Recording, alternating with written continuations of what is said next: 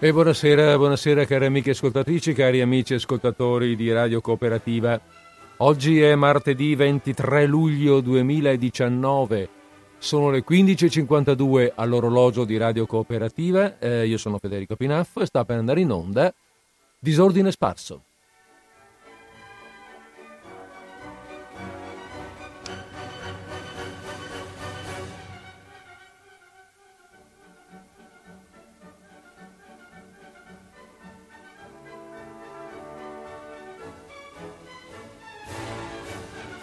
Disordine sparso, la trasmissione del martedì dalle 15.50 alle 17.20 e oggi regolarmente in diretta, evidentemente, essendo oggi il 23 di luglio, martedì, ed essendo noi qui alle 15.53 in questo momento della, ehm, della giornata. Giornata calda, giornata calda, lo dicevano anche lo dice, lo dice anche la TV, lo dicono anche le previsioni che oggi è una giornata calda, anche domani sarà una giornata calda. Eh, giornate di fine luglio che sono così, così pesanti. Spero che siate a casa, che siate all'ombra, che siate un po' riparati, che, mm, che abbiate trovato un po' di fresco, un po' di refrigerio. Comunque io intendo venirvi in aiuto un pochettino perché ho pensato cosa meglio del classico, come si diceva una volta, scherzo da prete, e cioè una, um, un cubetto di ghiaccio giù per la schiena. Um, un, un, brivido lungo la colonna vertebrale. In questo momento, in queste giornate, potrebbe essere esattamente quello che desideriamo, esattamente quello che spereremmo di avere, magari non proprio il cubetto di ghiaccio, ma l'effetto, quello lì, insomma, un po' di fresco, un brividino. Ho fatto questo pensiero in questi giorni e così eh, mi sono consultato e dietro il suggerimento di un, amico, di un amico, il solito Enrico Grandesso che conoscete bene anche voi, ho preso in mano un libretto che mi ha prestato lui, dal titolo, eccolo qui, Piccola guida tascabile ai mestieri sconsigliati, o meglio no, sconsigliabili in letteratura. Eh, cosa vuol dire questa roba qua? Un titolo può sembrare anche un po' fuorviante in realtà cosa c'entra, ma altro non è in, in realtà questo libretto se non una raccolta di alcuni racconti di celebri novellisti in cui si mm, narrano le avventure di alcuni eh, lavoratori, professionisti di vario genere che svolgono lavori diversi quindi e dei loro rapporti con il mistero. Ah, ah, con il mistero, però ecco, non è che stiamo parlando di misteri, misteri qualsiasi, eh? cioè della serie eh, ma non so una certa cosa, è proprio un mistero, come succede che quando apro il rubinetto viene fuori l'acqua, non è questo. Qui si parla di incontri con l'aldilà, si parla di demoni e fantasmi, eh, eh, questo è un passetto più avanti, ecco, spero non siate, mm, come dire, impressionabili, ma che prendiate come meritano questi racconti cioè come una evasione dal quotidiano nello spirito della fantasia e del grottesco, alla ricerca di quel brividino, come dicevamo prima, quel frisson, come dicono i francesi, che ci aiuterà a dimenticare, speriamo, per qualche minuto il caldo di queste giornate. Beh, intanto vi dico un po' come è fatto questo piccolo libretto, eh, che veramente piccolino, molto simpatico. Ogni racconto è preceduto dalla stampa di un articolo di giornale, che io immagino che gli articoli siano articoli originali, articoli dell'epoca in cui l'autore è vissuto e, mh, mm, del, in cui l'autore è vissuto e in cui presumibilmente ha anche scritto il racconto. Il racconto poi segue questa, eh, questo, questo, articolo che mh, mm, eh, che, che è, indicato, che lo precede, che è nella pagina prima dell'avvio del, del, del racconto medesimo.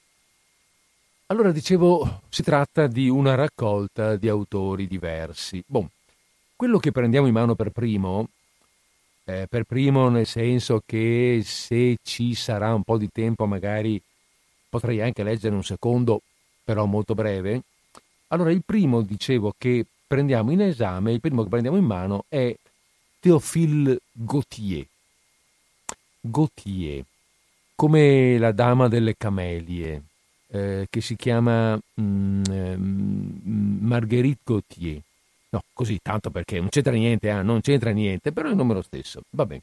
Allora, Gauthier è francese, come evidentemente il nome indica, nato nel 1811, morto nel 1872, quindi secolo è l'Ottocento. Eh, fu uno scrittore, fu un giornalista anche francese e critico letterario, forse più giornalista che, che altro, però no, ha scritto anche parecchio ed è stato abbastanza apprezzato. Uno scrittore fantasioso, ecco, che mh, difficilmente si riesce a qualificare in, un, in, specif- in, una corrente specifica, in uno stile. È stato indicato un po' qua, un po' là. È un grande sostenitore del romanticismo, ma il suo scrivere, il suo scrivere è molto vario. Eh, fu molto apprezzato a suo tempo, molto stimato, molto stimato per esempio da Oscar Wilde, ma anche da, da Charles Baudelaire, che addirittura gli dedicò mh, la raccolta eh, la raccolta I fiori del male, la raccolta probabilmente più, fam- anzi sicuramente più famosa di, di poesie di Baudelaire. Eh, lui, eh, lui, cioè Teofilo, Teofil Gautier, è uno spirito un po' rivoluzionario, un po', un po stravagante, grande ammiratore di Victor Hugo, spirito irrequieto, eh, inizia la carriera artistica cercando di dedicarsi alla pittura. Eh, poi preso così da una, mm, da una improvvisa, do, insomma dopo aver visto determinate, eh, avere assistito a una rassegna, avere sentito parlare qualcuno, cambia improvvisamente idea passa alla poesia. Passa alla poesia, però sapete com'è poesia, è difficile vivere di poesia e allora siccome eh, si dice appunto bisogna pur vivere, ad un certo momento passerà anche al giornalismo il giornalismo per vivere, però diventa un giornalista importante, viene molto letto, conosciuto, stimato, scrive per giornali importanti, scrive romanzi nel frattempo. Il romanzo più famoso, e questo senza stare lì a elencare granché insomma, su, su questo autore, senza perderci a parlare troppo dell'autore, però magari diciamo che il romanzo più famoso per il quale è maggiormente conosciuto è il Capitan Fracassa Mm, Capitan Fracassa eh, diventa un personaggio quasi, eh, da, da, da, quasi proverbiale, no? eh, magari non sappiamo nemmeno che storia abbia, nemmeno da dove salti fuori questo nome, pensiamo magari che sia, che so, una, un'antica maschera, invece in realtà è, ehm, è, un, è un, personaggio sto, no, storico, pardon, è un personaggio roman- di romanzo inventato da Théophile Gautier, eh, storia ambientata nel Seicento, questo personaggio un po' di teatro è un po', è un po vero che eh, vive mille avventure, spaccone, millantatore, vabbè insomma adesso non stiamo qui a raccontare la storia del Capitan Fracassa anche perché onestamente non la so. Ma questo Capitan Fracassa, ehm, che uscì, fra l'altro questo romanzo che uscì come usava allora a puntate su un giornale, fu molto apprezzato e lo rese decisamente famoso. Eh, tanto famoso che io credo che anche noi più o meno, anche se non abbiamo mai letto questo, questo libro, abbiamo un po' in orecchio questo nome. Questo nome ha girato e ha girato anche perché ne, ne furono tratte la bellezza di sei versioni cinematografiche tra il 1909 e il 1990 e poi anche eh, una versione mm, in Italia, perlomeno una versione cinema, eh, pardon, televisiva negli anni, oh, questo, negli anni 90, anche questa se non sbaglio, quindi insomma tutto sommato abbastanza recente. Gautier, dicevamo allora, eh, visto che adesso tiriamo fuori subito questo suo racconto e cominciamo a leggerlo. Eh, lui ha sempre avuto il gusto dello scrivere mh, mm, grottesco, fantastico, immaginario. E eh, questo è appunto lo stile del racconto che vi leggo adesso. Racconto che si intitola Due attori per una parte. Quindi a, a, giudicare, prendere, prendendo in esame il titolo della raccolta che dice appunto eh, guida tascabile ai mestieri sconsigliati, beh evidentemente il mestiere pericoloso, sconsigliato in questo caso sarebbe quello dell'attore. Vediamo un attimo, il racconto non è lunghissimo, però eh, l'autore ha scelto lo stesso di dividerlo in capitoli, in tre brevi capitoli, e noi vabbè, seguiremo le sue indicazioni. Mm, eh, divideremo, faremo queste breve, brevi pause, chiameremo ecco, la, fine, la fine del capitolo e l'inizio del, di quello successivo. Prima di cominciare la lettura del racconto, eh, leggerò il, come vi avevo annunciato no, nella, nella, dire, nella, modalità di impaginazione della, eh, di, del libro, vi leggerò quel, quel breve articolo di giornale che figura essere del 1887 che precede il racconto. Allora mm, lasciatemi far partire un po' di musica, come altre volte noi abbiamo fatto, facciamo partire un po' di musica e poi sulla musica partirò con la lettura dell'articolo e via via con la lettura del racconto.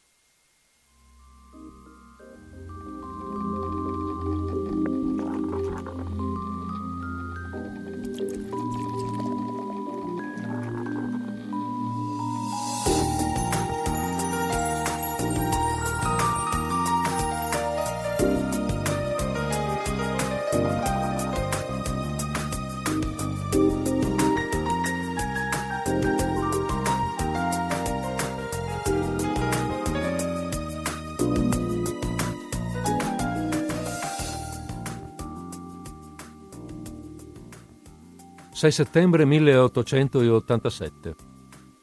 Titolo. Rappresentazione teatrale finisce in tragedia. Sottotitolo. Ancora una volta sotto accusa le norme di sicurezza. Exeter. La rappresentazione serale di Roman Rye, melodramma firmato da Wilson Barrett, si è trasformata in tragedia. Ieri notte nel bel mezzo della performance teatrale, le fiamme di un incendio divampato dietro le quinte hanno raggiunto il palco e la sala e infine avvolto l'intero edificio. Sono 186 le vittime finora identificate, ma non si sa ancora di preciso quanti fossero gli spettatori in sala. Le cause del disastro sono legate all'illuminazione a gas del teatro, poiché pare sia stata una perdita da una delle lampade ad aver dato fuoco ad alcune garze usate per la scenografia. A peggiorare la situazione è stato inoltre il numero inadeguato di uscite di sicurezza. L'unica uscita sita nella galleria superiore era parzialmente ostruita e il panico generatosi tra il pubblico. Purtroppo, ancora una volta si tratta di una disgrazia che si sarebbe potuta evitare se solo si fosse ricorsi ad un ammodernamento dei mezzi di prevenzione e neutralizzazione del fuoco, e se si fosse prestata più attenzione a che le misure già presenti, come le uscite di sicurezza, fossero funzionanti.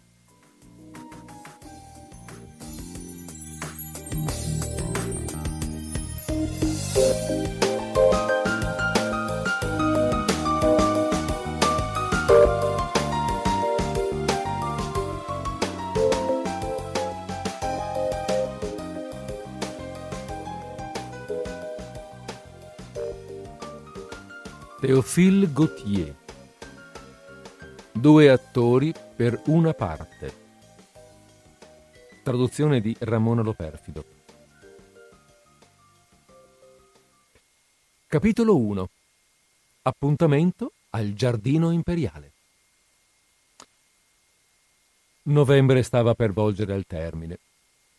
Il Giardino Imperiale di Vienna era deserto una tramontana pungente faceva girare vorticosamente le foglie color zafferano, intirizzite dai primi freddi. I rosai delle aiole, tormentati e spezzati dal vento, trascinavano i rami nel fango. Il viale principale, grazie alla sabbia che lo ricopriva, era tuttavia asciutto e praticabile.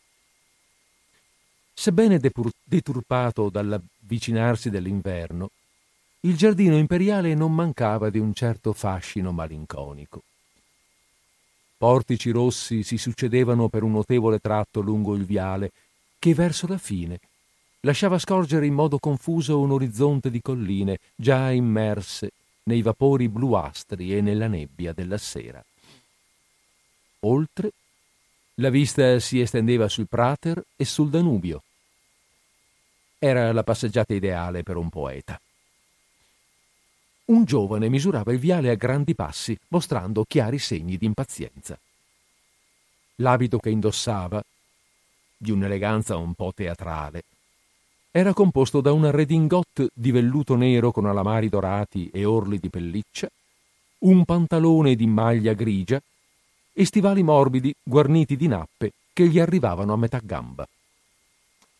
Poteva avere sui 27-28 anni.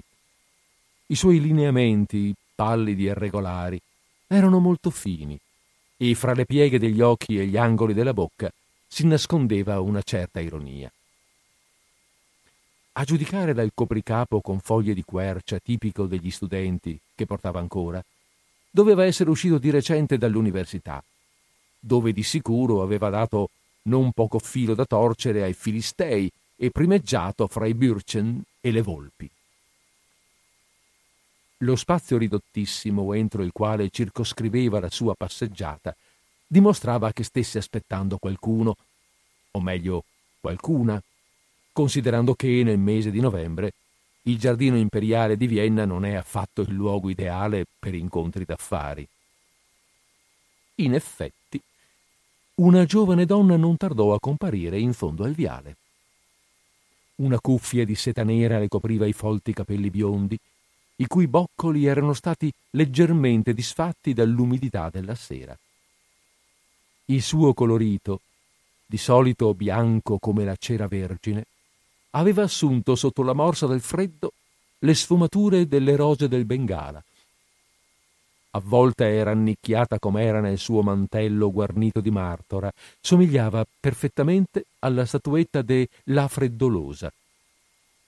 L'accompagnava un barboncino nero, chaperon accondiscendente, sulla cui indulgenza e discrezione si poteva contare. Figuratevi Heinrich disse la bella viennese prendendo sotto braccio il giovane, che ero vestita e pronta per uscire da più di un'ora. Ma mia zia non la smetteva più con le sue romanzine sui pericoli del valzer, le ricette per i dolci di Natale e le torte al bleu. Sono andata via con la scusa di dover comprare degli stivaletti grigi che in realtà non mi servono affatto. Ma è per voi, Heinrich, che invento tutte queste piccole bugie. Dopo me ne pento, ma poi lo rifaccio di nuovo. Però che idea quella di darvi al teatro! Valeva proprio la pena studiare teologia a Heidelberg per tutto quel tempo? Ai miei genitori piacevate molto e a quest'ora saremmo stati sposati. Invece di incontrarci di nascosto sotto gli alberi spogli del giardino imperiale, saremmo stati seduti fianco a fianco davanti a una bella stufa di Sassonia, in un salotto ben riparato, a parlare del futuro dei nostri figli non sarebbe stato un destino fortunato? Heinrich? Certo, Catti, molto fortunato, rispose il giovane, stringendo sotto il raso e la pelliccia il braccio paffutello della bella viennese. Ma che vuoi farci? Il teatro ha un fascino a cui non si può resistere. Mi attira, lo sogno di giorno, ci penso la notte. Sento il desiderio di vivere nella creazione dei poeti, è come se avessi venti vite. Ogni parte che recito è una vita nuova. Tutte le passioni che esprimo io le provo. Sono Amleto, Otello, Chas Moore. Quando si è tutto questo insieme, è difficile riuscire a rassegnarsi all'umile condizione di pastore di villaggio. È tutto molto bello, ma sapete perfettamente che i miei genitori non accetteranno mai un attore come genero.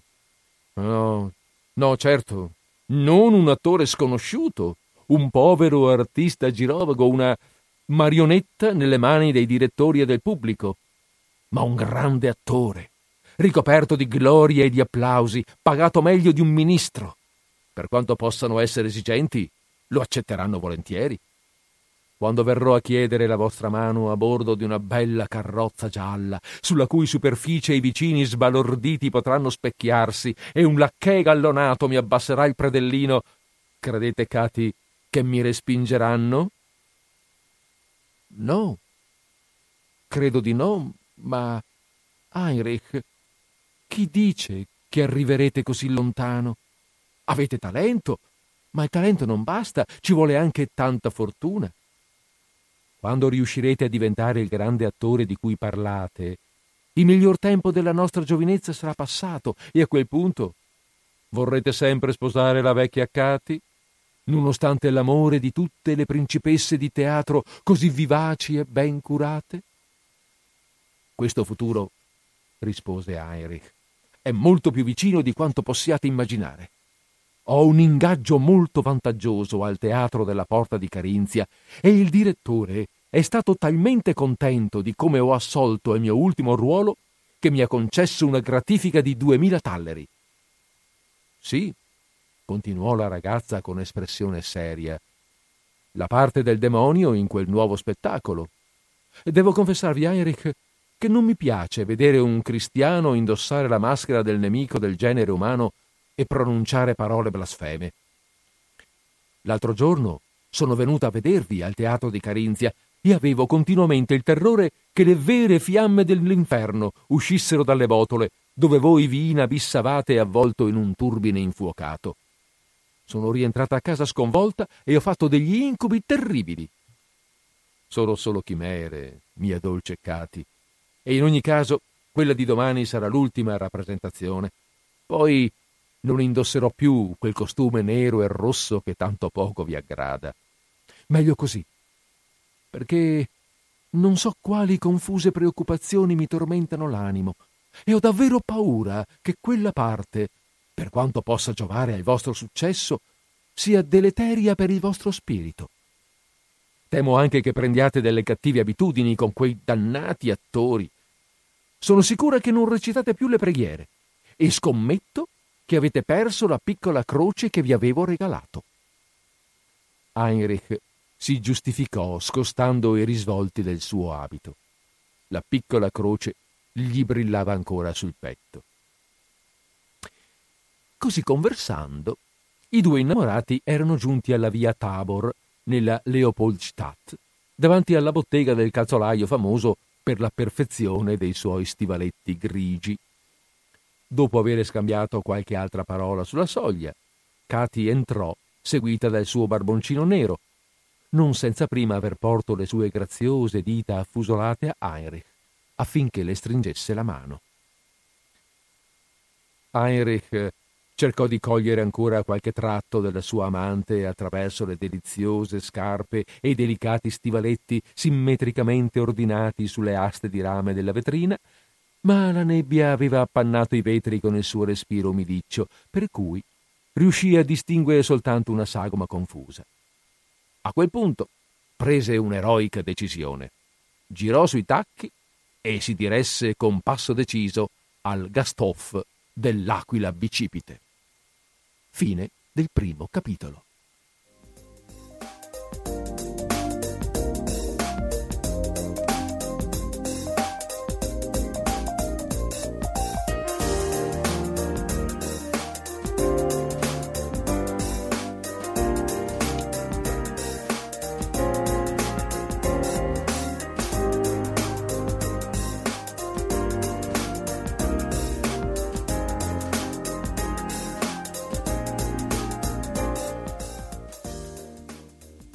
Capitolo 2 Il Gasthof dell'Aquila Bicipite Quella sera il Gasthof dell'Aquila Bicipite era molto affollato. La clientela era la più eterogenea che si potesse immaginare, tanto che nemmeno l'estro di Callò e quello di Goya messi insieme sarebbero riusciti a creare un amalgama più bizzarro di soggetti singolari.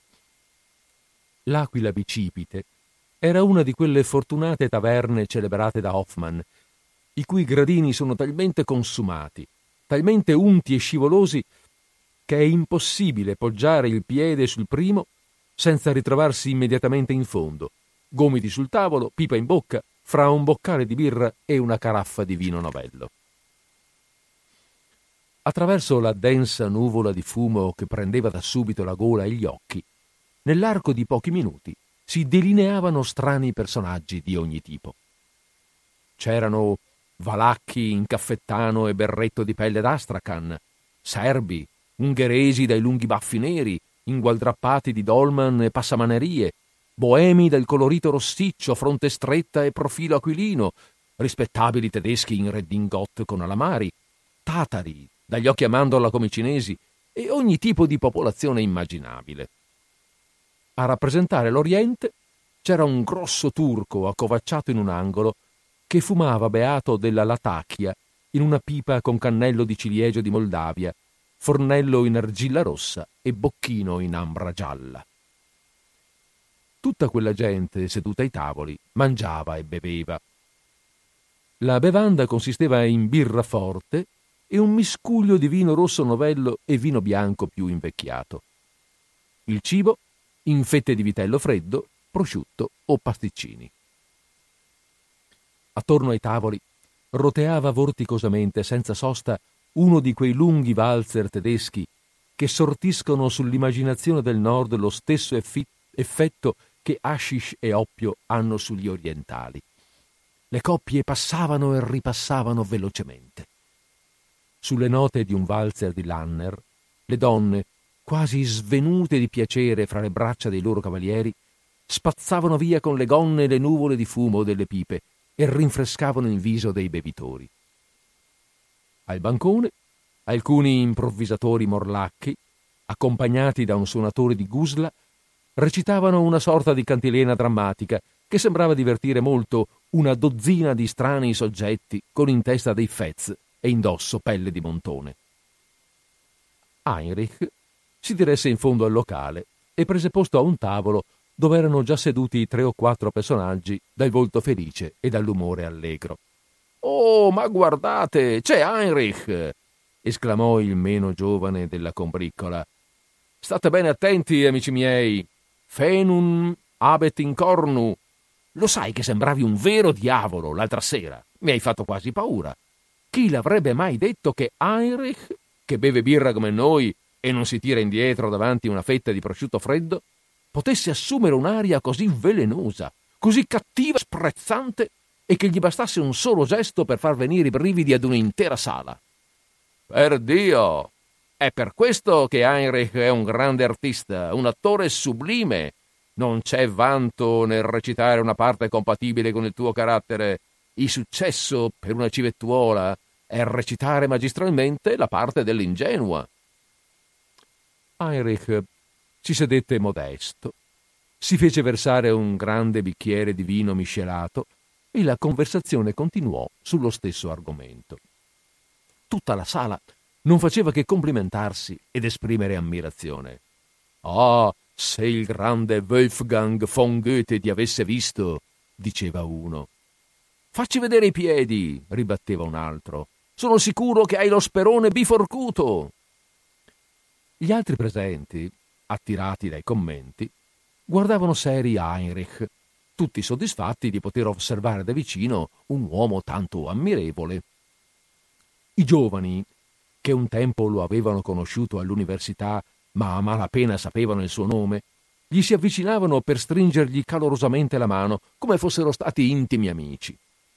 Le danzatrici di valzer più graziose gli lanciavano passando sguardi tenerissimi con i loro occhi azzurri e vellutati. Soltanto un uomo seduto al tavolo vicino sembrava non prendere parte all'entusiasmo generale. Teneva la testa rovesciata all'indietro e con le dita tamburellava distrattamente sul fondo del cappello una marcia militare, emettendo di tanto in tanto una specie di mm, particolarmente dubitativo. Aveva un aspetto alquanto bislacco, sebbene fosse vestito come un distinto borghese di Vienna che godeva di una ragionevole fortuna. Gli occhi grigi si caricavano di sfumature verdi e lanciavano scintille fosforescenti simili a quelle dei gatti. Quando le labbra pallide e sottili si aprivano, lasciavano intravedere due file di denti bianchissimi, molto affilati e distanziati fra loro, davvero cannibale feroce. Le unghie lunghe, lucide e ricurve, somigliavano vagamente a degli artigli. Eppure, quella fisionomia si materializzava soltanto in maniera fugace. Se l'occhio si soffermava a fissarlo, la sua figura riacquistava immediatamente l'aspetto borghese e bonario di un mercante viennese ritiratosi dagli affari. Così ci si stupiva di aver potuto sospettare di scelleratezza e diavoleria in una faccia così volgare e banale. In cuor suo, Heinrich era scioccato dall'indifferenza dell'uomo. Quel silenzio così sprezzante sviliva gli elogi di cui i suoi chiassosi compagni lo ricoprivano. Era il silenzio di un intenditore esperto che non si lasciava trarre in inganno dalle apparenze e che in passato aveva già visto di meglio. Atmaia, il più giovane della compagnia, il più caloroso sostenitore di Heinrich, non riuscì più a tollerare quell'espressione fredda e si rivolse allo strano tizio come a renderlo testimone di quanto stava esprimendo. Non è vero, signore, che mai nessun attore ha interpretato il ruolo di Mefistofele meglio del mio amico qui presente? Mm, rispose lo sconosciuto facendo scintillare le pupille glauche e scricchiolare i denti affilati. Il signor Heinrich è un giovanotto di talento che apprezzo molto, ma per interpretare il ruolo del diavolo ne ha ancora di strada da fare.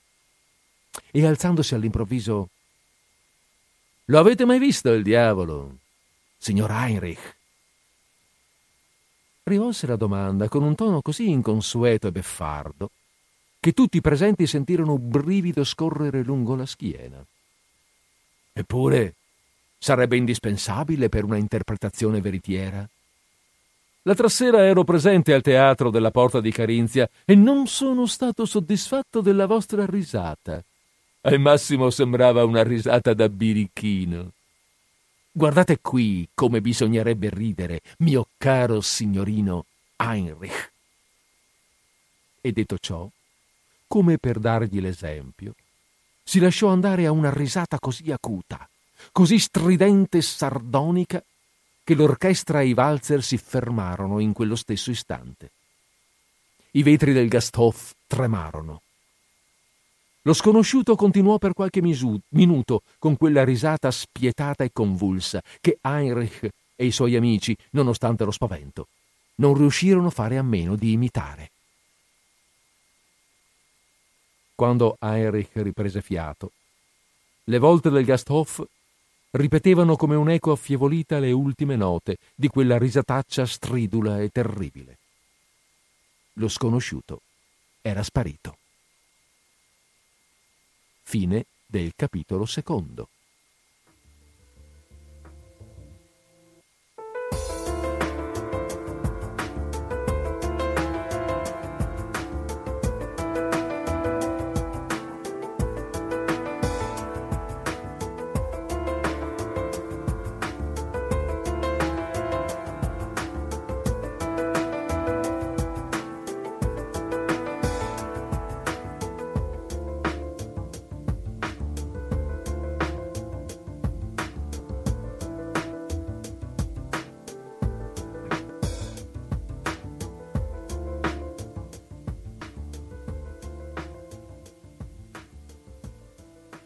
Capitolo terzo. Il teatro della Porta di Carinzia.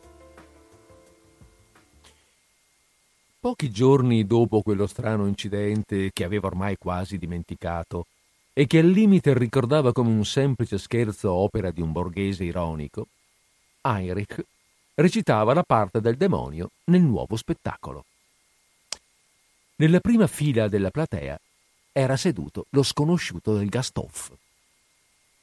A ogni parola pronunciata da Heinrich scuoteva la testa, strizzava gli occhi, faceva schioccare la lingua contro il palato e, mostrando vi- segni di viva insofferenza, mormorava a fior di labbra Male, male. Gli spettatori seduti vicino a lui, sorpresi e scioccati dai suoi modi, applaudivano e dicevano Il signore ha gusti difficili. Alla fine del primo atto lo sconosciuto si alzò come se avesse preso una decisione improvvisa. Scavalcò i timpani, la gran cassa il tamburo e sparì attraverso la porticina che conduce dalla platea al palcoscenico. Mentre aspettava che si aprisse il sipario, Heinrich faceva su e giù dietro le quinte. Come descrivere il terrore che provò quando alla fine di quella breve camminata si voltò e vide in piedi, in mezzo allo stretto corridoio, un personaggio misterioso vestito come lui. Lo guardava con occhi della trasparenza verdastra, che nell'oscurità aveva una profondità inaudita. Denti aguzzi, bianchi, larghi, conferivano un non so che di feroce al suo sorriso beffardo. Heinrich non poté che riconoscere lo sconosciuto del Gastoff dell'aquila bicipite, o meglio, il diavolo in persona, perché di lui si trattava. Ah ah! Il signorino vuole recitare la parte del diavolo. Nel primo atto siete stato decisamente mediocre. L'idea che i bravi abitanti di Vienna potrebbero farsi di me sarebbe pessima per causa vostra. Quindi stasera mi consentirete di prendere il vostro posto e, visto che mi sareste d'intralcio, vi manderò nel sottopalco. Heinrich aveva appena riconosciuto l'angelo delle tenebre e si sentì perso. Portò meccanicamente la mano alla piccola croce di Cati, da cui non si separava mai, cercando di invocare aiuto e di sussurrare una formula di esorcismo, ma il terrore gli serrava la gola con troppa violenza e riuscì soltanto a emettere un rantolo impercettibile. Il diavolo premette le sue mani artigliate sulle spalle di Heinrich e lo fece precipitare di forza nel pavimento. Poi arrivato il momento della sua battuta, entrò in scena come un attore provetto. Quell'esibizione incisiva, pungente, velenosa e davvero diabolica, in un primo momento sorprese gli spettatori. Come in forma oggi Heinrich! esclamavano tutti. A suscitare più di tutto un grande effetto era quella sghignazzata stridula come il cigolio di una sega, quella risata da dannato che bestemmia le gioie del paradiso. Nessun attore era mai arrivato a un sarcasmo tanto potente, a una scelleratezza tanto profonda. Faceva ridere e tremare. Tutta la sala trepidava d'emozione. Scintille fosforescenti scoccavano sotto le dita del temibile attore, scie di fuoco sfavillavano ai suoi piedi, le luci del lampadario si offuscavano, la ribalta sprigionava lampi rossastri e verdastri. Non saprei definire l'odore sulfureo che aleggiava nella sala. Gli spettatori sembravano in delirio e un tumulto di applausi frenetici enfatizzava ogni frase del meraviglioso Mefistofele, che spesso sostituiva i versi del poeta con versi di sua invenzione, sostituzione sempre azzeccata e accolta con coinvolgimento. Cati a cui Heinrich aveva fatto recapitare un biglietto per i palchetti, era in uno stato di agitazione fuori del comune. Non riusciva a riconoscere il suo adorato Heinrich e, spinta da quello spirito divinatorio che deriva dall'amore, quella seconda vista dell'anima, sentiva il vago presagio di qualche sventura. La rappresentazione si concluse con un trasporto inimmaginabile. Calato il sipario, il pubblico reclamò a gran voce che Mefistofele ritornasse sul palcoscenico. Lo cercarono invano, ma un trovarobe venne a riferire al direttore che Heinrich era stato ritrovato nel sottopalco, probabilmente caduto da una botola. Aveva perso conoscenza. Lo portarono a casa sua e, spogliandolo, si accorsero con grande sorpresa che aveva dei graffi profondi sulle spalle, come se una tigre avesse provato a soffocarlo fra le zampe. La piccola croce d'argento di Cati lo aveva preservato dalla morte e il diavolo, sconfitto da quell'influsso, si era accontentato di scaraventarlo nei sotterranei del teatro. La convalescenza di Heinrich fu lunga. Non appena stette meglio, il direttore andò a proporgli un ingaggio estremamente vantaggioso, ma lui rifiutò poiché non aveva nessuna intenzione di mettere a repentaglio la sua anima una seconda volta. D'altronde, sapeva anche che non avrebbe mai potuto competere con il suo temibile doppio. Nel giro di due o tre anni, dopo aver ricevuto una piccola eredità, sposò la bella Cati e tutti e due, seduti fianco a fianco, davanti a una stufa di Sassonia in un salotto ben riparato, discutono del futuro dei loro figli. Gli appassionati di teatro parlano ancora con ammirazione di quella meravigliosa serata e si stupiscono che Heinrich abbia rinunciato al teatro dopo un tale trionfo per un capriccio.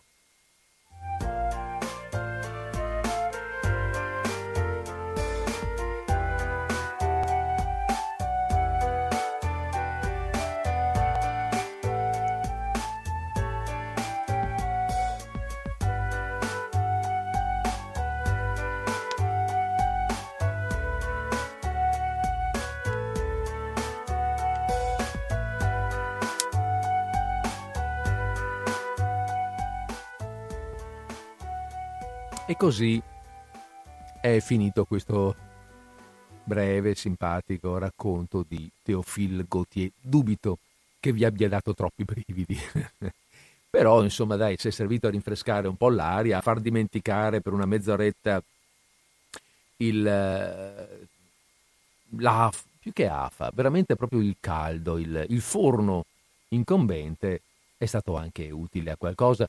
Volete, sono le, le 16.33 in questo momento all'orologio di Radio Cooperativa. Se volete possiamo fare una breve pausa, anzi lo sto facendo la breve pausa, ehm, perché abbiamo parecchio tempo davanti e tutto sommato eh, soltanto dei racconti brevi ormai da poter leggere, quindi insomma tempo ne abbiamo anche per fare due chiacchiere. Se qualcuno volesse dare sua, un suo contributo, un'idea, un'opinione, raccontare qualcosa, lo 049 880 9020 è aperto. Io continuo la breve pausa mettendo ancora su, lasciando andare ancora per un po' la musica e poi, e poi, e poi riprendo, e poi riprendo con il prossimo racconto, molto, molto breve comunque. Ne ho due di brevi, vediamo un po'.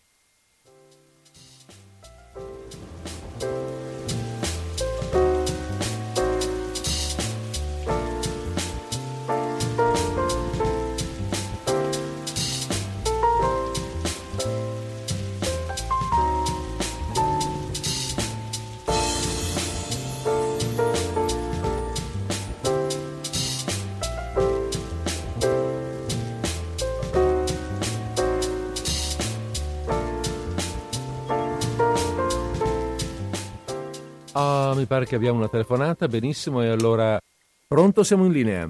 Pronto, ciao Federico, sono Daniela e chiamo da Follina. Ciao Daniela, ben trovata. Ben trovato Federico, anche a te, ti ringrazio tanto per le bellissime letture, sei molto grazie. bravo, sai modulare la voce in una maniera incredibile. Grazie Daniela. E... Complimenti insomma. Va bene, fa caldo a Follina, come sei? Eh, caldo, caldo. Caldo, caldo anche là, eh? Eh, nonostante qua, che siamo... Nonostante montagne. Eh, esatto, nonostante montagne vicine e un po' di eh. collina. Va bene, dai. Bisogna mettersi all'ombra, aspettare un filo d'aria. Appunto, appunto. Va bene? Bene Federico, grazie. grazie ti sono ascolto. Grazie, grazie, arrivederci. Ciao, Ciao grazie.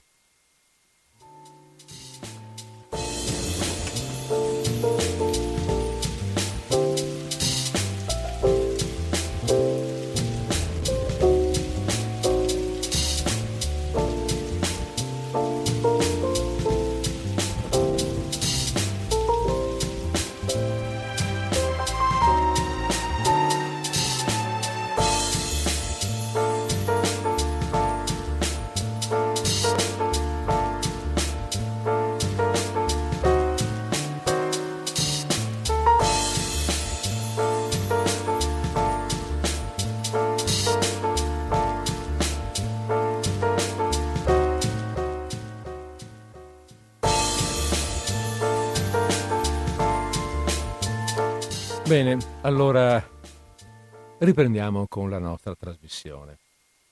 Beh, questo racconto, questo racconto ci ha un po', come dire, eh, fatto vedere una debolezza del diavolo. Il diavolo deve avere parecchie debolezze, no? Tutti i suoi, tutti i vizi devono essere suoi, quindi ogni vizio, tutto sommato, rappresenta una debolezza, l'incapacità di resistere a una tentazione. E il diavolo non riesce proprio a resistere alle tentazioni. In questo caso la debolezza, il vizio che gli abbiamo riconosciuto, credo, credo sia la, la vanità. Eh, non, accetta, hm? non accetta di apparire neanche un pochettino di meno di quello che lui sente di valere. E per Bacco, questo attore che lo rappresenta così modestamente, eh, non, non, non, gli va bene. Vuole far vedere a tutti com'è lui veramente, quali sono le sue vere abilità, mica come lo rappresenta un attore sulla scena. E la vanità lo porta a questa scelta di apparire personalmente sulla scena di teatro. Però non viene riconosciuto alla fine, per cui, per cui forse non ha avuto il, eh, come dire, il risultato sperato. Mm, sperava in qualcosa di meglio, io credo, dato che per l'appunto non è, eh, non è stato riconosciuto. Eh, i, tutti i meriti sono stati attribuiti a Heinrich. Però magari noi ricaviamo un suggerimento da tutto questo, il suggerimento noi stessi a non essere troppo vanitosi o magari, diciamo così, presuntuosi, a renderci conto dei, un po' meglio dei nostri limiti, eh, perché, perché, essere troppo presuntuosi magari qualche volta ci può portare, quantomeno per carità, a qualche brutta figura.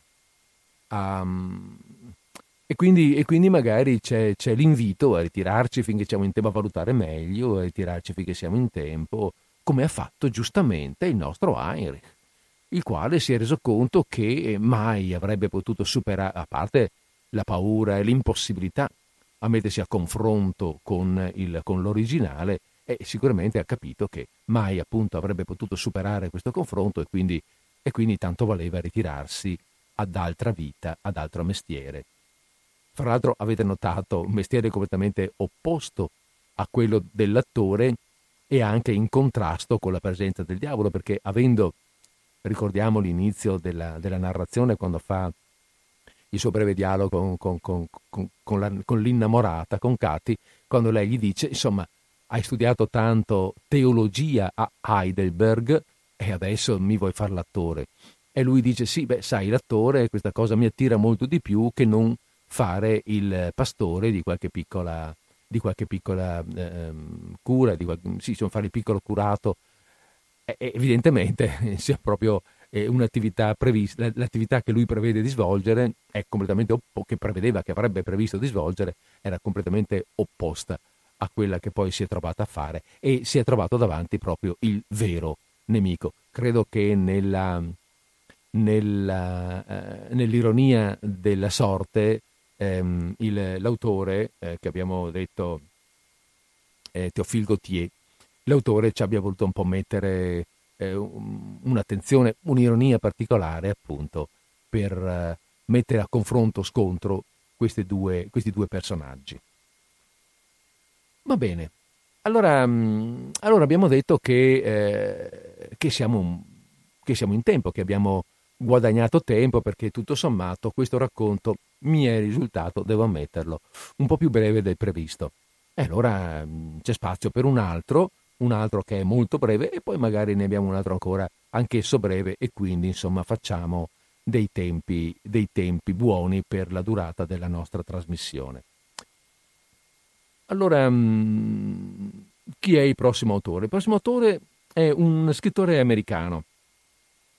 Un scrittore americano mm, originale, un tipo anche questo. Ogni tanto questi scrittori, questi personaggi sono tutti un po' fuori di testa. Questo è Ambrose Bierce nato nel 1842, morto nel 1914.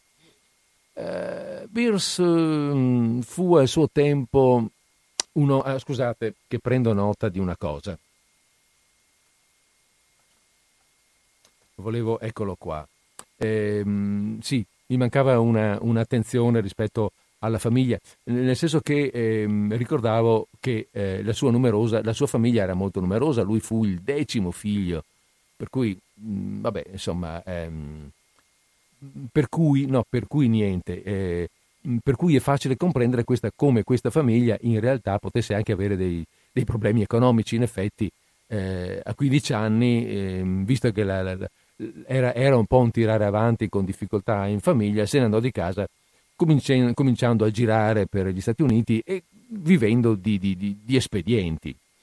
Fino a che un, uno zio lo prese un po' sotto la sua ala protettrice, lo fece studiare e lo fece diventare, uh, no, pardon, uh, lo, fece, eh, lo fece entrare in un istituto militare, ecco, dove lui diventò un militare. Alla fine diventa un, un militare, un cartografo per la precisione, come un, un volontario dell'esercito con mansioni di, di cartografo, topografo. Fra l'altro erano gli anni della guerra di secessione. Mm, Beers eh, combatte, è un combattente eh, e durante la guerra scrive dei racconti che sono racconti, si intitolano Racconti di soldati e civili, che è un campionario degli orrori della guerra, eh, mm, in cui lui però dà una visione davvero, eh, come dire, tagliente, sprezzante degli uomini, eh, nessuno escluso. E qui insomma si mette, si mette, un po' in campo, si spiega il nomignolo eh, che venne dato a, a, a, Beers come scrittore, che fu bitter, ovvero l'amaro. Um, Ambrose Beers, eh, conosciuto come l'amaro, proprio per, suo, per questo suo scrivere eh, tagliente e, mm, come dire, anche sferzante, ecco aveva una, una, visione molto negativa dell'uomo, insomma, non, non ne faceva mistero. E soprattutto, eh, siccome fu anche un giornalista, soprattutto nei suoi articoli giornalistici, nei suoi, nelle, nei, suoi reportage, eh, parla direttamente delle persone è, è, ed è molto, molto critico, molto duro e molto diretto. Ovvio che questo non lo rendeva molto simpatico alla gente, naturalmente, tanto per, tanto per scusate, ehm, tanto, eh, tanto, che a, a, San Francisco, dove abitava, doveva girare in giro con, sembra che girasse in giro con una pistola in tasca, temendo di essere sempre aggredito da qualcuno, che mh, mm, appunto perché sapeva che nessuno gli voleva proprio un gran bene, tanto per dire. Eh, muore nel 1914, eh, dicevamo, ehm, durante una... perché era partito ecco, come corrispondente, visto che era anche, oltre ad essere militare, e anche un giornalista, eh, era partito come corrispondente per il Messico durante la guerra civile, famosa guerra civile, di, mh, l'insurrezione guidata da Pancho Villa e Emiliano Zapata. E durante una battaglia scompare, non, il suo corpo non viene più trovato. Ora, secondo alcuni è stato fucilato, secondo altri è stato ammazzato co- come spia, eh, insomma, sta di fatto che si, alcuni dicono che si sia ucciso, ma nessuno sa niente in realtà. Sta di fatto che l'11 gennaio del 1914, durante questa battaglia, Ambrose Bierce sparisce completamente. Scrive molti racconti, ecco, lui è un autore di racconti, mh, oltre a, appunto a, a, a articoli di giornale e in questi suoi racconti preferisce i temi fantastici, macabri, mh, dell'orrore, come quello che vi leggo adesso sostanzialmente, e che si intitola Spettatore di una impiccagione. Mh, mm, lo farò precedere, come quello di prima, da un, dall'articolo di giornale che eh, è un po', come dire, mh, mm, mh, mm, eh, collegato in maniera um, anche un pochino arbitraria, se vogliamo, al, al racconto stesso. Allora, l'articolo, che però credo sia originale, comunque, data del 1830. Adesso, come al solito, metto su un po' di musica, così nel frattempo mi preparo la pagina e poi, e poi via con, eh, con la narrazione.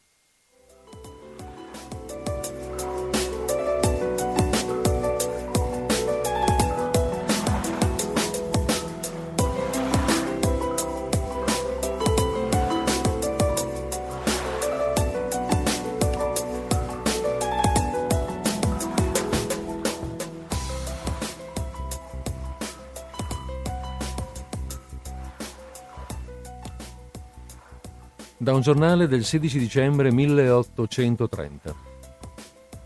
Titolo Execution Doc. Oggi impiccheranno gli ultimi due condannati. Sottotitolo Dopo 400 anni, Sua Maestà il Re Guglielmo IV mette fine alle esecuzioni sul molo. Londra.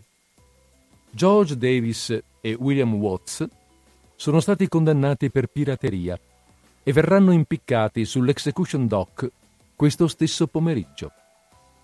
Per ordine di Sua Maestà il Re Guglielmo IV, l'impiccagione dei due criminali sarà l'ultima ad essere eseguita sui patiboli che si affacciano sul Tamigi. Per 400 anni il Molo è stato il luogo delle esecuzioni capitali soprattutto quelle dei condannati per pirateria. Gli orrendi corpi in decomposizione pendevano dai patiboli che fiancheggiavano il fiume, offrendo ai viaggiatori in arrivo al porto di Londra uno spettacolo macabro e raccapricciante. Per motivi di decoro e dignità cittadina, quindi, Sua Maestà ha posto fine all'esposizione sul dock dei cadaveri dei prigionieri, le cui condanne verranno eseguite d'ora in avanti in altro luogo.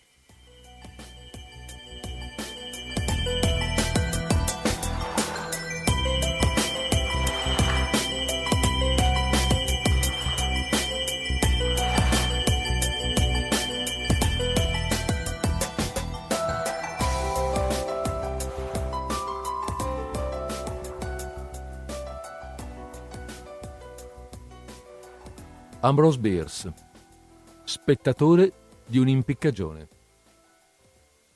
Traduzione di Oriana Esposto. Un vecchio di nome Daniel Baker, che viveva nei pressi della città di Lebanon in Iowa, fu sospettato dai suoi vicini di avere ucciso un venditore ambulante a cui aveva dato il permesso di passare la notte a casa sua. L'episodio avvenne nel 1853, quando il commercio ambulante era più diffuso in Occidente rispetto al giorno d'oggi ed era estremamente pericoloso prendervi parte. Il venditore ambulante, con il suo carico di merce sulle spalle, attraversava il paese passando per strade solitarie di ogni genere ed era costretto a chiedere ospitalità alla gente del posto. Così entrava in contatto con strani personaggi, alcuni dei quali erano piuttosto privi di scrupoli, viste le modalità con cui si guadagnavano da vivere. L'omicidio era un mezzo accettabile a tale scopo. Di tanto in tanto capitava che un venditore ambulante con un carico di merce più piccolo e il portafoglio gonfio fosse rinvenuto nella dimora solitaria di un losco personaggio e che poi se ne perdessero le tracce. Così accadde nel caso del vecchio Baker, come veniva sempre chiamato. Appellativi di questo tipo vengono attribuiti negli insediamenti occidentali solo alle persone anziane che non sono degne di stima. Allo sdegno generale per l'indecenza sociale si aggiunge lo speciale discredito dell'età. Un venditore ambulante entrò a casa sua e da lì non uscì mai più. Questo è tutto quello che si sapeva. Sette anni dopo, il reverendo signor Cummings, un pastore battista ben noto in quella parte del paese, una notte stava passando vicino alla fattoria di Baker. Non era molto buio, c'era un po' di luna da qualche parte sopra il leggero velo di nebbia che si era posato sulla terra. Il signor Cummings, che era sempre allegro, stava fischiettando una melodia e ogni tanto la interrompeva per rivolgere parole affettuose di incoraggiamento al suo cavallo. Quando giunse davanti a un ponticello che attraversava un burrone secco, vide la sagoma di un uomo in piedi su di esso, che si stagliava chiaramente sullo sfondo grigio della foresta nebbiosa. L'uomo aveva qualcosa legato sulla schiena e portava un, ba- un pesante bastone era chiaramente un venditore ambulante. Aveva un atteggiamento un po' assente, come quello di un sonnambulo. Il signor Cummings frenò il suo cavallo quando arrivò di fronte a lui, gli porse un saluto gentile e lo invitò a sedersi sul suo veicolo. Se vai nella mia stessa direzione, aggiunse. L'uomo alzò la testa, lo guardò dritto in faccia, ma nessuno dei due rispose né si mosse. Il pastore, con bonaria insistenza, ripeté il suo invito A quel punto l'uomo allungò la mano destra in avanti dal suo lato e indicò verso il basso, mentre si trovava sul bordo estremo del ponte. Il signor Cummings lo superò con lo sguardo e scrutò oltre il burrone. Non vide nulla di insolito e distolse lo sguardo per rivolgerlo nuovamente verso l'uomo. Era scomparso. Il cavallo, che per tutto il tempo era stato stranamente irrequieto, nello stesso istante emise uno sbuffo di terrore e cominciò a scappare. Prima che riuscisse a riprendere il controllo dell'animale, il pastore si ritrovò sulla cima della collina, un centinaio di metri più in là. Si voltò indietro a guardare e vide di nuovo la sagoma, nello stesso posto e con lo stesso atteggiamento assente che aveva quando l'aveva osservata precedentemente. Così, per la prima volta, sperimentò l'esistenza del soprannaturale in modo consapevole e cavalcò verso casa alla stessa rapidità con cui era intenzionato a correre il suo desideroso cavallo. Una volta a casa, raccontò l'avventura alla sua famiglia e il giorno dopo di buon mattino, accompagnato da due vicini di casa, John White Corwell e Abner Razor, tornò sul posto. Trovarono il vecchio Baker impiccato a una delle travi del ponte, immediatamente sotto il punto in cui si era verificata l'apparizione. Uno spesso strato di polvere, leggermente inumidito dalla nebbia, ricopriva il pavimento del ponte, ma le uniche impronte presenti erano quelle del cavallo del signor Cummings. Nel recuperare il corpo, gli uomini smossero il terreno friabile e instabile del pendio sottostante, rivelando delle ossa umane già quasi scoperte dall'azione dell'acqua e del gelo furono identificate come le ossa del venditore ambulante scomparso. Durante la doppia inchiesta, la giuria del coroner dimostrò che Daniel Baker fosse morto suicida, affetto da una temporanea infermità mentale, e che Samuel Moritz fosse stato assassinato da una o più persone sconosciute alla giuria.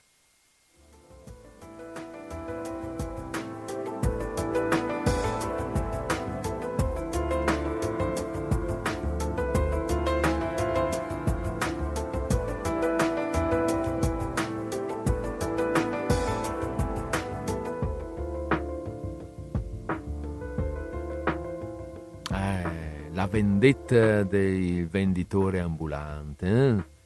ritornato sette anni dopo a rimettere le cose a posto. Hm. Beh, eh, diciamo che mm, diciamo che i racconti fantastici sono pieni di storie di questo tipo. Questa di Beers eh, è una delle tante, anche abbastanza breve, tutto sommato. Mm, ve ne sono altre molto più complessi, molto più, più lunghe. Ne abbiamo un'altra qui, non posso leggervelo perché è troppo lungo. Non so se magari, ma vediamo un po' quanto dura e potrei leggerlo in una volta successiva. La storia... Sì, c'è una telefonata in linea e ben volentieri rispondiamo. Pronto, siamo in linea. Ciao Federico. Ciao. Sono Elide. Elide. Sai Ciao, io sono sempre in ascolto, purtroppo sono qua. Comunque, sto fatto Eh. dei, dei venditori ambulanti, mi ha fatto venire un- una cosa eh, addosso di, Eh. tan- di tanti anni fa. eh, eh, Fatalità no, sai che io ascolto sempre tutto. Eh. sì. Fatalità io avevo il compare che era siciliano di mio figlio, di Luigi quando l'ha battezzato, che Luigi adesso ha 60 anni, no? ho capito. Allora mi raccontava quando era in Sicilia, a Santa Maria Riva, che lui andava a vende- a vendere la roba per le case, no? Eh, Allora c'erano i bambini nelle strade che gli dicevano, zia Angelo, perché si chiamava Angelo, no? eh. Portatemi un fischietto. Va bene, va bene, tu porto, tu porto. In ultima trova un bambino, le dice, zia Angelo, ti do 5 centesimi, portatemi un fischietto. E solo tu dice fischi. eh. Hai capito? Sì. Gli ha detto solo tu fischi che le ha dato i 5 centesimi. Eh certo.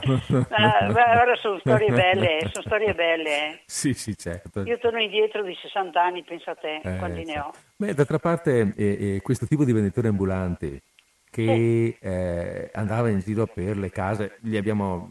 Guarda che, scusa, sento tanto rimbombo, eh. Eh, Poi io vabbè- ribombo? Eh, riesci ad abbassare un po' la radio?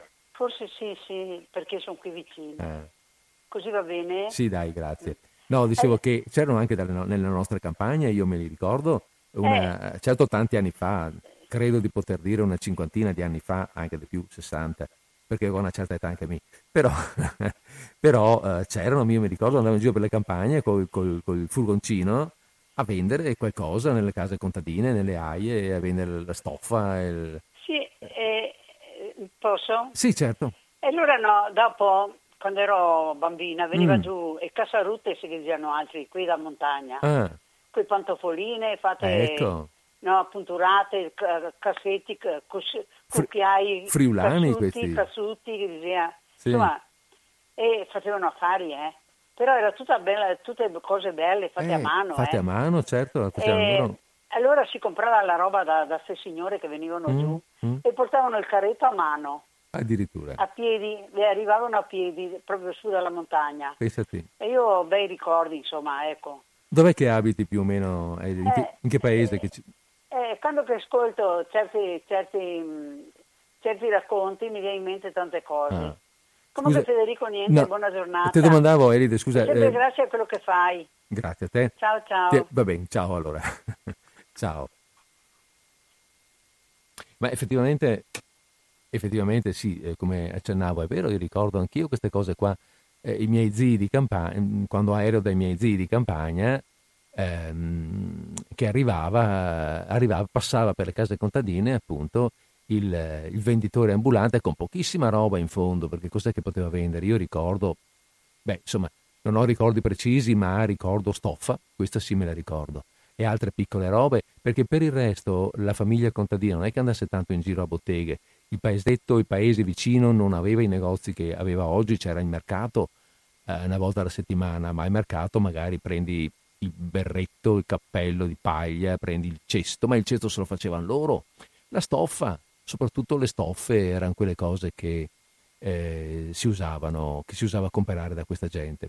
Vabbè, eh, questo per quanto ricordo io, per carità. Comunque, per quanto riguarda invece la storia dei venditori ambulanti, eh, la storia dei venditori ambulanti, così come, come ce la siamo sentiti raccontare adesso da questo autore qui da Beers, beh, possiamo dire che ce n'è una, mi è venuta in mente un'altra che ho letto qua in, in radio, ma non ricordo quando, di... Porco, eh, adesso sto pensando eh, al nome dell'autore, ehm, di Maupassant, di, di, de Maupassant, eh, una storia appunto in cui lui narra di mm, un, via- una- un- un, um, un rientro a casa che fa di notte da un luogo dove era stato e incontra il venditore ambulante, cioè fa la stessa strada e si rende conto che il venditore ambulante ha paura di lui perché ha della merce con sé, probabilmente ha venduto qualcosa, ha dei soldi e appunto, al di là di come va a finire quella storia, ma questo, questo fatto dei venditori ambulanti che a quell'epoca,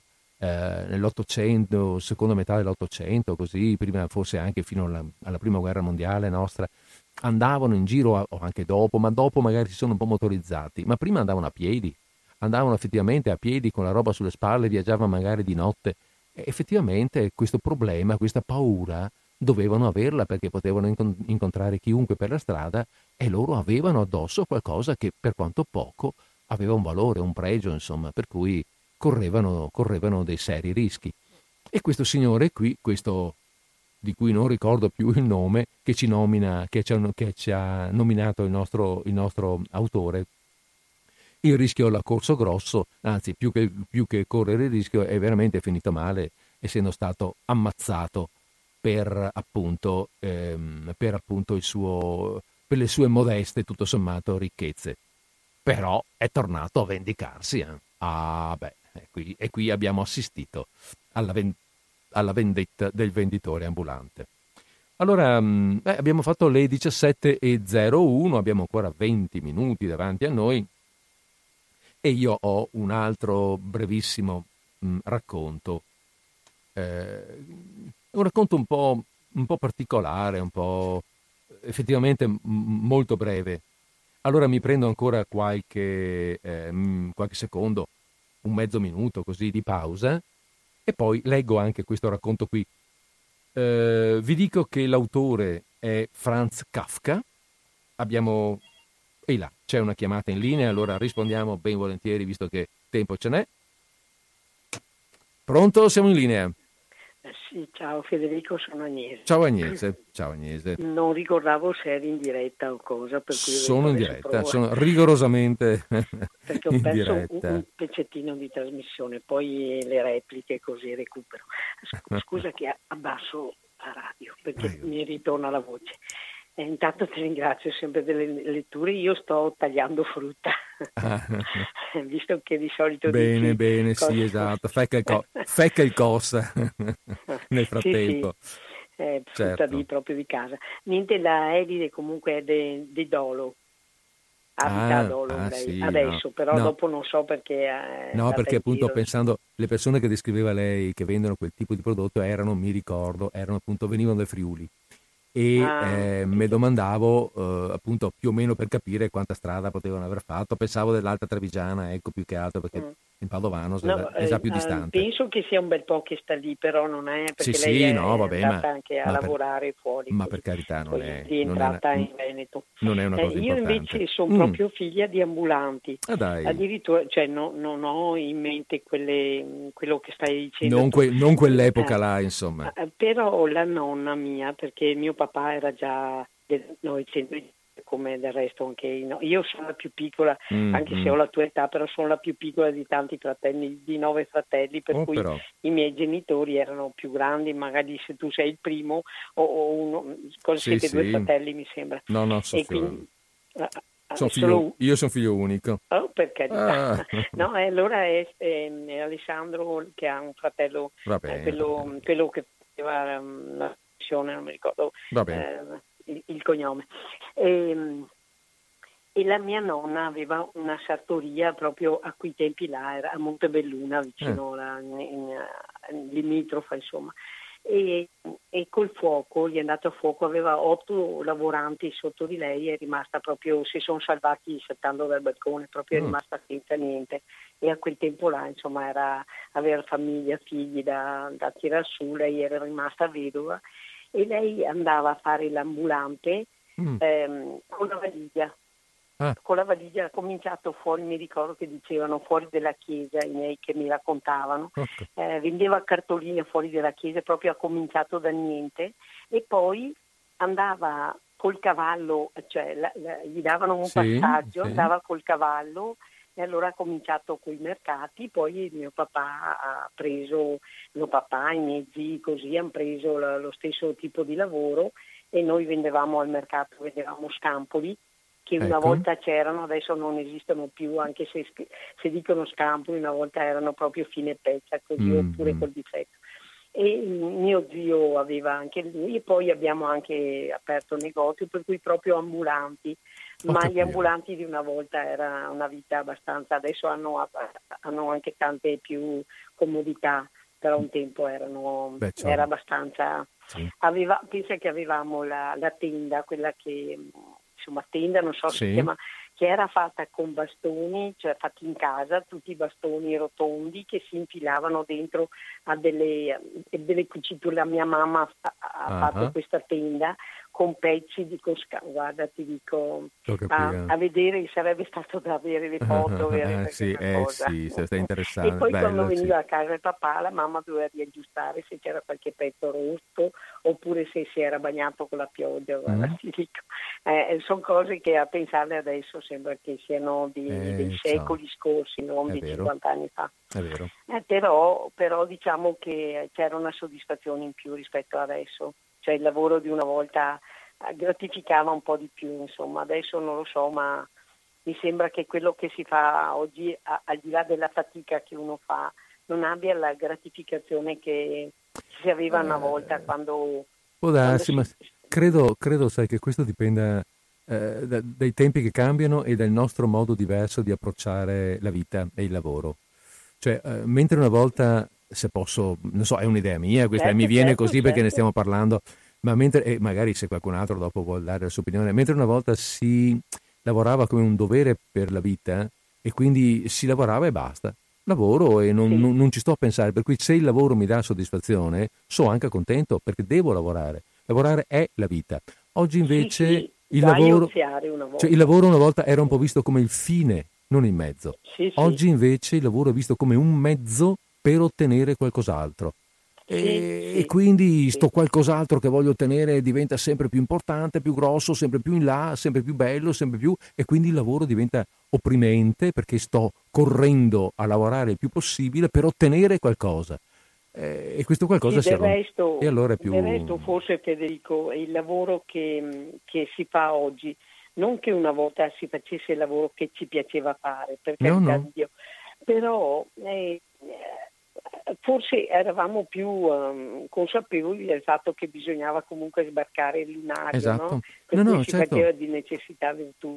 Eh, però oggi che c'è stata diciamo, un'evoluzione per cui la gente studia anche di più e una volta che ha studiato di più, che ha questo benedetto pezzo di carta, magari vorrebbe fare qualcosa che, che sia inerente a quello che eh, ha studiato, certo, per cui certo. anche e invece tante volte ci troviamo a aver fatto un salto all'indietro in questo periodo, in questi anni, ultimi anni, per cui no, non, li, mm, come dire, sì, no, sì. non invidio questi ragazzi C'è. di oggi che eh, cioè non, non, hanno, mm, non, sono gratificati, sì. ma almeno fossero gratificati dal fine mese, insomma, dallo stipendio, dal posto sicuro.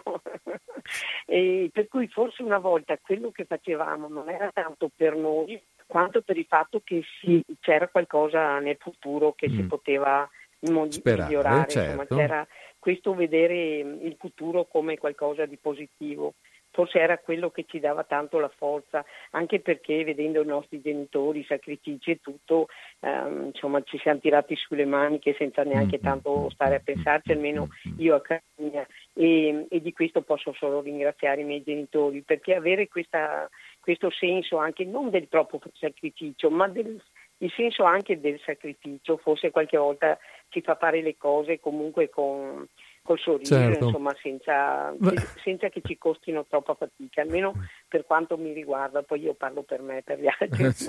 certo, so. certo. Va bene. Ti ringrazio tanto Grazie, scusa, perché ho detto devo chiamarlo, salutarlo perché non lo faccio mai, però grazie, grazie, ecco. no. grazie okay. Agnese. Ciao, grazie. Ciao, arrivederci. Sì, eh, no, in effetti un po' io penso che fosse questo eh, mm, quello che ci dicevamo un po' prima, no? era la semplicità della vita e anche le difficoltà. Per cui quando hai, eh, quando, quando, vieni da una situazione di particolare difficoltà, eh, il, le piccole soddisfazioni hanno un grande significato. Eh, quando vieni da una situazione in cui vedi che c'è stato un passato di vita tutto sommato, eh, non dico eh, benestante, ma di vita che ha avuto dei successi, dei risultati e tu ti trovi a eh, voler qualcosa, tu ti trovi necessariamente a voler qualcosa di meglio e c'è poco da fare, insomma, e se questo di meglio non arriva e magari anzi c'è qualche passo indietro, la frustrazione è forte. Quando l'attesa è eh, molto forte, la frustrazione lo è ancora di più. Va bene, eh, abbiamo fatto le 17.11, eh? cioè ci stiamo avvicinando alla fine della trasmissione. Cosa dite? Bah sì dai, vi leggo questa storia di, di, di Kafka, eh? questo brevissimo, che poi questa storia di Kafka è un po' strana, è un po' particolare, perché non è come le altre. Non, non ha niente di, di eh, veramente misterioso, cioè misteriosa se vogliamo sì, perché parla di una divinità parla del dio del mare, Poseidone, no? altrimenti noto come Nettuno eh, in, eh, in, eh, per i latini. Comunque è Poseidon. Eh, parla di, di, di, Poseidone in una maniera eh, un po' comica, un po' ironica, un po' da presa in giro. Mm, questo Poseidone che noi immaginiamo come questo, uh, questa divinità, e vediamo anche nelle illustrazioni questa divinità, quest'uomo, normalmente un uomo, tutto intero, no, non ha la coda da pesce, quelli sono i suoi, sono i, come si chiamano? I, vabbè, insomma, sono i, i personaggi che gli stanno attorno. Lui viene fuori come uomo tutto intero, con la corona in testa, col tridente in mano, eh, le conchiglie, i cavalli, i cavalli, i cavalli marini che trascinano la sua, la sua, nave, la sua conchigliona, che ne so io, eh, in mezzo ai flutti, eccetera. Cioè, insomma, lo vediamo come un personaggio di, di grande movimento, di grande importanza, torace possente, braccia muscolose, che omone, uno che fa così con le dita e boom, si scatenano le tempeste. E invece eh, Kafka, del quale eh, parleremo un'altra volta, perché voglio dire Kafka è un grossissimo personaggio, molto molto particolare e che meriterebbe, meriterebbe di essere, mh, mm, come dire, letto anche lui. Ecco, una sera, magari un giorno, de- mh, mm, un giorno eh, dedichiamo, eh, dedichiamo una giornata a Franz Kafka, solo che non ha racconti brevi, oppure ne ha di brevissimi, ma piuttosto difficili, piuttosto complessi. Mi piacerebbe leggere qualche brano di romanzo, oppure se riuscissi a fare una riduzione delle metamorfosi, ma vediamo. Intanto vi leggo questo Poseidone. Hm?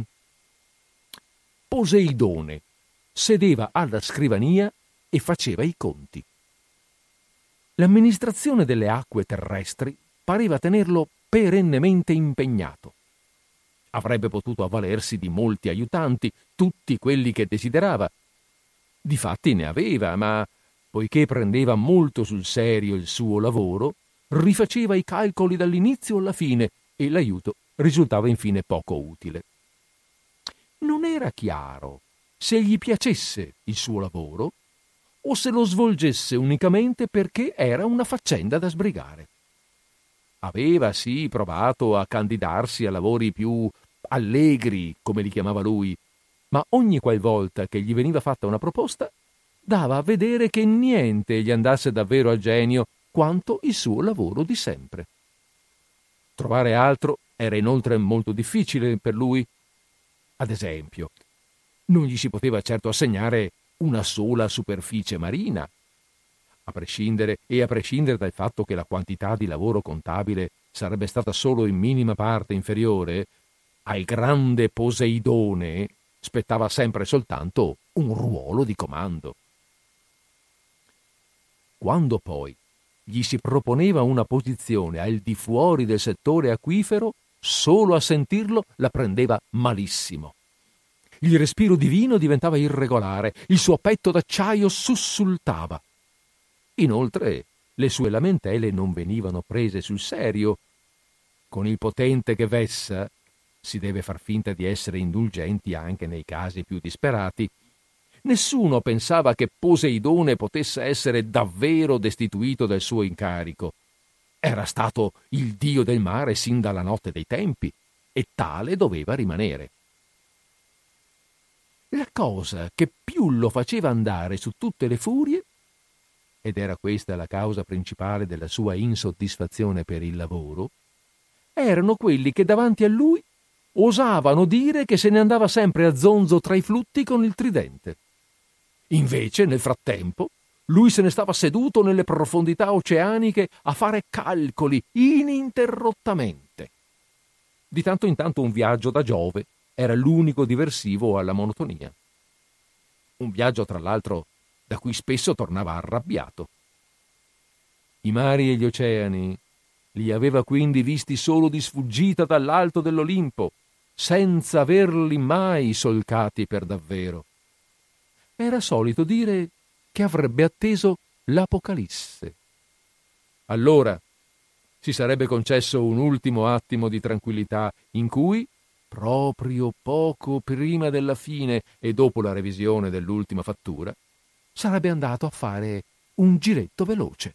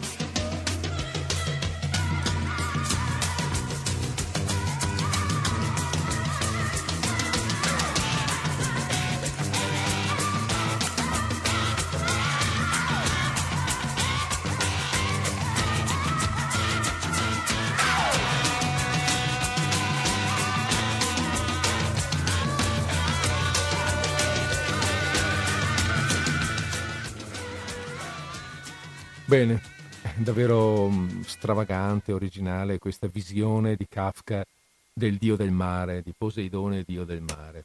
E, e però così ce la racconta. D'altra parte di Kafka si diceva, eh, Kafka che, eh, tanto così solo per inquadrarlo, eh, scrittore boemo di lingua tedesca, nato a Praga nel 1883, morto in Germania nel, mille, Germania o, o Austria, boh, nel 1924. Ehm, è, un, è, un, personaggio molto complesso, molto, eh, molto, particolare, molto importante. Comunque qualcuno avrebbero, hanno mh, coniato per Kafka una formula un po' particolare, si parlava di ehm, allegorismo vuoto, no? cioè nel senso eh, gli, autori allegorici sono quelli che scrivono una storia per dire qualcos'altro, un'allegoria che racconta, che vuole però eh, significare qualcosa di diverso. Ecco, in Kafka questo altro non si sa cosa sia. Per cui sì, lui scrive delle allegorie, scrive delle cose strane, inventate, che sembra che abbiano, vogliano rappresentare una realtà, ma non si capisce quale realtà vogliano veramente rappresentare.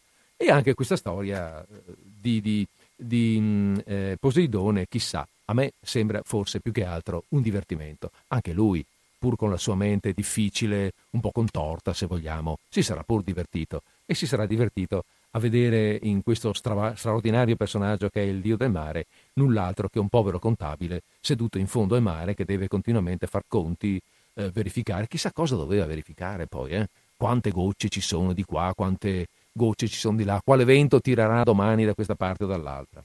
Va bene, chiudiamo. Chiudiamola lì perché sono le 17 e 19 minuti e io vi devo informare che mh, mm, pro, eh, pardon, martedì prossimo non sarò in radio, quindi andrà in onda una registrazione.